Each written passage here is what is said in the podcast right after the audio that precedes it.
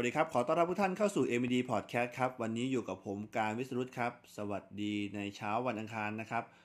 ก็เรียกได้ว่าวัน 2 วันที่ผ่านมานี้นะครับ เรานะครับถ้าติดตามข่าวสารอาจจะเห็นกระแสต่างๆนะครับ ซึ่งติดแฮชแท็กเป็นอันดับหนึ่งนะครับ ในเรื่องของการแบนฟู้ดแพนด้านะครับ ซึ่งนะครับกลายเป็นวิกฤตที่เกิดขึ้นนะครับ ในยักษ์ใหญ่ของตลาดฟู้ดเดลิเวอรี่ที่กำลังเฟื่องฟูในไทยเลยนะครับ ตอนนี้อย่าง Food Panda เพราะว่าเมื่อช่วงกลางดึกที่ผ่านมาวันที่ 18เนี่ยนะครับ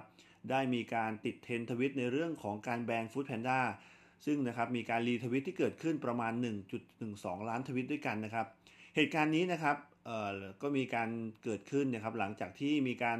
ทวิตเตอร์นะครับรายหนึ่งนะครับได้แจ้งว่ามีชายคนหนึ่งขับขี่มอเตอร์ไซค์ที่มีกล่องส่งอาหารของ Food Panda นะครับติดอยู่ท้ายรถที่มีการชุมนุมจากครั้งที่ผ่านมานะครับแล้วก็มีการถอดป้ายทะเบียนรถออก นะครับ แล้วก็แอดมินเนี่ยที่ดูแลระบบทาง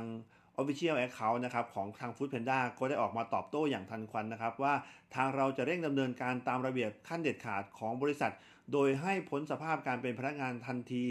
ขอเรียนให้ทราบว่าทาง Food Panda มีนโยบายต่อต้านความรุนแรง และการก่อการร้ายทุกรูปแบบ และยินดีช่วยเหลือเจ้าหน้าที่ในการดำเนินคดีคนร้ายอย่างเต็มที่ค่ะ โอ้โหนะครับ พอมีการออกมา ประกาศแบบนี้นะครับจากแอดมินนะครับจนกลายเป็นจุดเริ่มต้นที่ก่อให้เกิดกระแสดังกล่าวนะครับในทวิตเตอร์แล้วก็ลุกลามไปยังโซเชียลมีเดียต่างๆนะครับเราจะเห็นว่าวัน 2 วันที่ผ่านมาเนี่ยนะครับโอ้โหมีการติดแฮชแท็กนะครับเรื่องของการแบน Food Panda เยอะเลยในทุกแพลตฟอร์มนะครับซึ่งนะครับจากประเด็นดังกล่าวนะครับกระแสดังกล่าวเนี่ย ก็ทำให้หลายๆ คนนะครับออกมาทั้งผู้ใช้บริการ Food Panda เนี่ยก็จะออกมาบอกว่าจะไม่ขอใช้นะครับในเรื่องบริการ Food Panda อีกต่อไป แล้วก็หลายร้านที่เป็นพาร์ทเนอร์ก็ออกมาปลดนะครับในเรื่องของการรับส่งอาหารนะครับว่าจะไม่ขอนะครับร่วมกับทาง Food Panda แม้ว่าอีกไม่นานนะครับก็ทาง Food Panda เนี่ยได้ออกมาแถลงข่าว แล้วก็ระบุว่าเราขออภัยนะครับ แล้วก็ สำหรับข้อความจากทีมงานที่โพสต์ก่อนหน้านี้นะครับเป็นอย่างไรก็ตามจะให้ทุกคนมั่นใจว่าเราจะขอตรวจสอบเรื่องนี้อย่างระมัดระวังที่สุด ก่อนที่จะมีข้อมูลเพิ่มเติมในระดับถัดไปนะครับ แต่ว่านะครับเมื่อโซเชียลเนาะอย่างที่เราบอกกันครับว่ากระแสอะไรที่มันเป็นไวรัลเนี่ยมันค่อนข้างเร็วนะครับ มันแพร่กระจายออกไปจนทั่วแล้วนะครับ ทีนี้เราได้เรียนรู้หรือกรณีศึกษาอะไรบ้างนะครับเขาบอกว่า ความเร็วเนี่ยเป็นสิ่งสำคัญนะครับสำหรับเรื่องเกี่ยวกับ crisis management แต่ทั้งนี้เนี่ยเราก็ต้องมาพร้อมกับความเหมาะสม แล้วก็ต้องนะครับควบคุมสถานการณ์ไม่ให้ลุกลานบานปลายไปนะครับแหล่งข่าวเขาบอกว่าที่มีหน่วยงานที่เขามีประสบการณ์นะครับในเรื่องของการดูแลเกี่ยวกับ crisis management เนี่ยเขาได้บอกว่าสำหรับเหตุการณ์ดังกล่าวเนี่ยนะครับเขามองว่าแอดมินเนี่ยได้มีการตอบเร็วเกินไปจริงๆ แล้วนะครับแบรนด์ควรทำตัวเป็นกลาง แล้วก็ดูแลลูกค้าคู่ค้า แล้วก็พนักงานอย่างเท่าเทียมกันก่อน ในมุมของเจ้าของแหล่งข่าว เห็นว่าก่อนที่จะมีการตอบโต้เนี่ยในฐานะของแบรนด์เนี่ยอย่างน้อยครับ เราต้องดูและศึกษาบริบทโดยรวมก่อนนะครับว่าใช่ครับพนักงานของเราจริงหรือเปล่า รวมไปถึงว่าหลักตามหลักของแบรนด์แล้วเนี่ยสามารถแสดงตัวหรือรับรู้หรือชี้แจงนะครับ จะมีขั้นตอนการตรวจสอบข้อมูลก่อนนะครับ ค่อยออกมาเคลื่อนไหวแบบนี้นะครับ เพราะว่าการที่เราเร็วนะครับ แล้วก็ พิมพ์ออกไปโดยที่อาจจะยังไม่ได้คิดเยอะนะครับ มันก็ทำให้ผลกระทบเนี่ยมันกลับมา ทีนี้นะครับ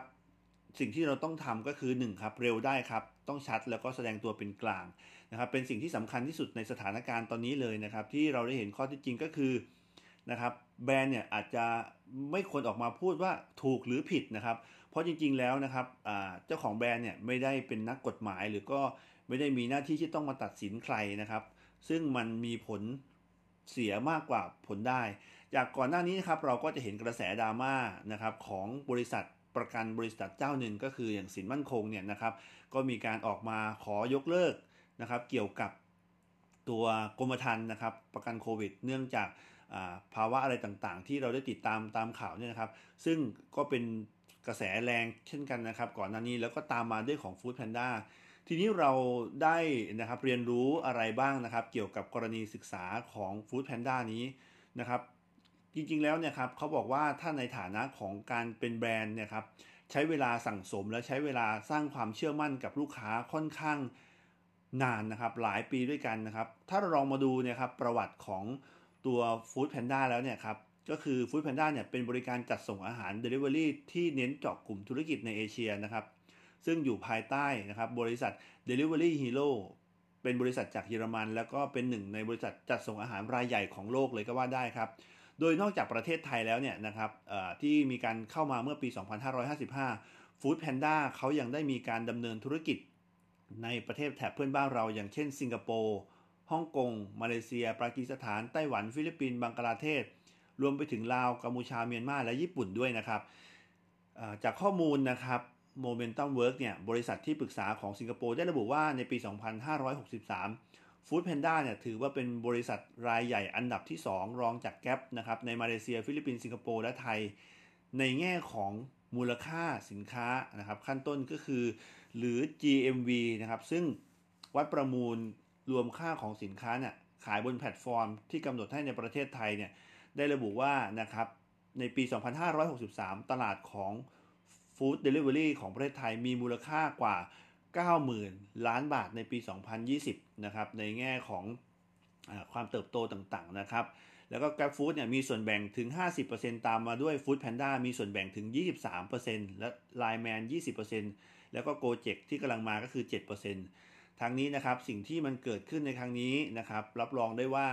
นะครับเป็นบทเรียนสำคัญให้กับแบรนด์ใหญ่ ๆ ที่ ใช้นะครับโลกออนไลน์แล้วก็สื่อโซเชียลในทุกวันนี้มีกระแสตอบกลับรวดเร็วแล้วก็ค่อนข้างแรงนะครับ ก็